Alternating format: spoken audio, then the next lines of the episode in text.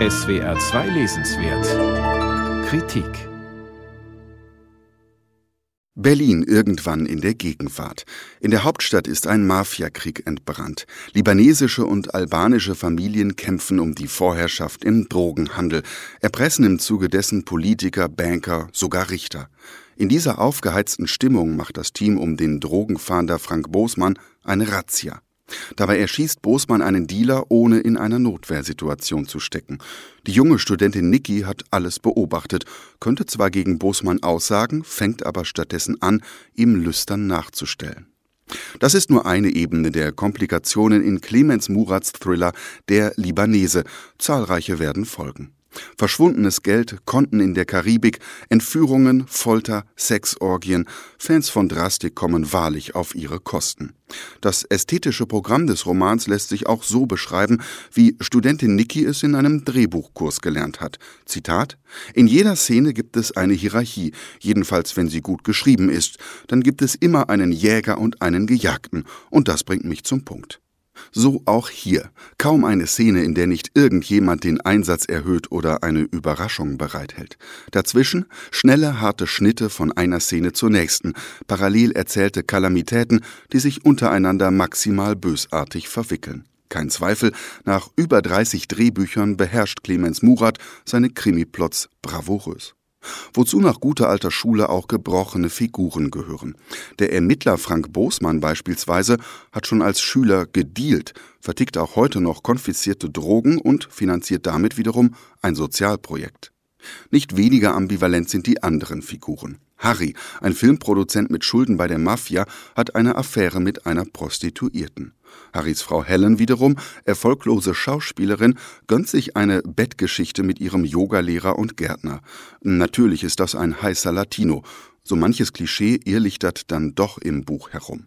Dann wieder zeichnet Murat in wenigen Strichen treffend ganze Milieus, etwa den Prolo-Schick feministischer Studentinnen oder den Alltag einer libanesischstämmigen Großfamilie. Über einen bloßen Krimischinken hinaus geht der Roman durch die Reizthemen, die er anspricht. Die Studentin Niki etwa giert nach dem harten, muskulösen Kopf Frank Bosmann. Sie will unterworfen werden und wirft dafür ihren Feminismus über Bord.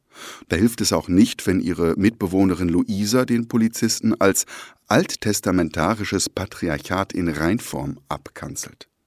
Überhaupt haben FreundInnen der Identitätspolitik und Political Correctness ziemlich zu schlucken an diesem Buch.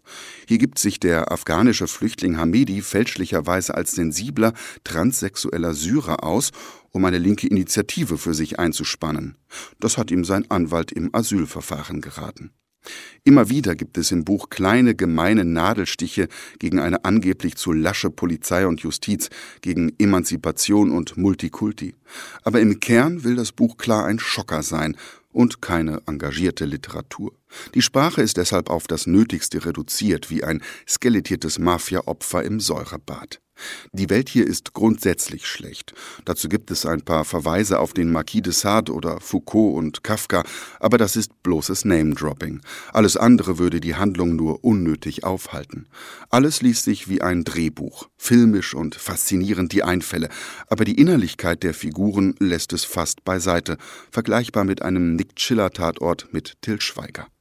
Der Plot stürmt manchmal sogar dermaßen voran, dass unfreiwillige Komik entsteht. Da kommt etwa eine Figur aus den Händen von brutalen Häschern frei, trifft einen weiteren Erzfeind und sagt nur, hey, ich war in Geiselhaft, ich wurde gefoltert, gib mir fünf Minuten. Okay? Die fast 500 Seiten bieten eigentlich Stoff für zwei Thriller und sind in ihrer Atemlosigkeit selbst für den Rezensenten, einen bekennenden Adrenalin-Junkie, fast nicht in einem Rutsch zu bewältigen. Bei Heine Hardcore ist dieses Buch goldrichtig, im Bücherregal des zart beseiteten Mainstreams wohl eher nicht.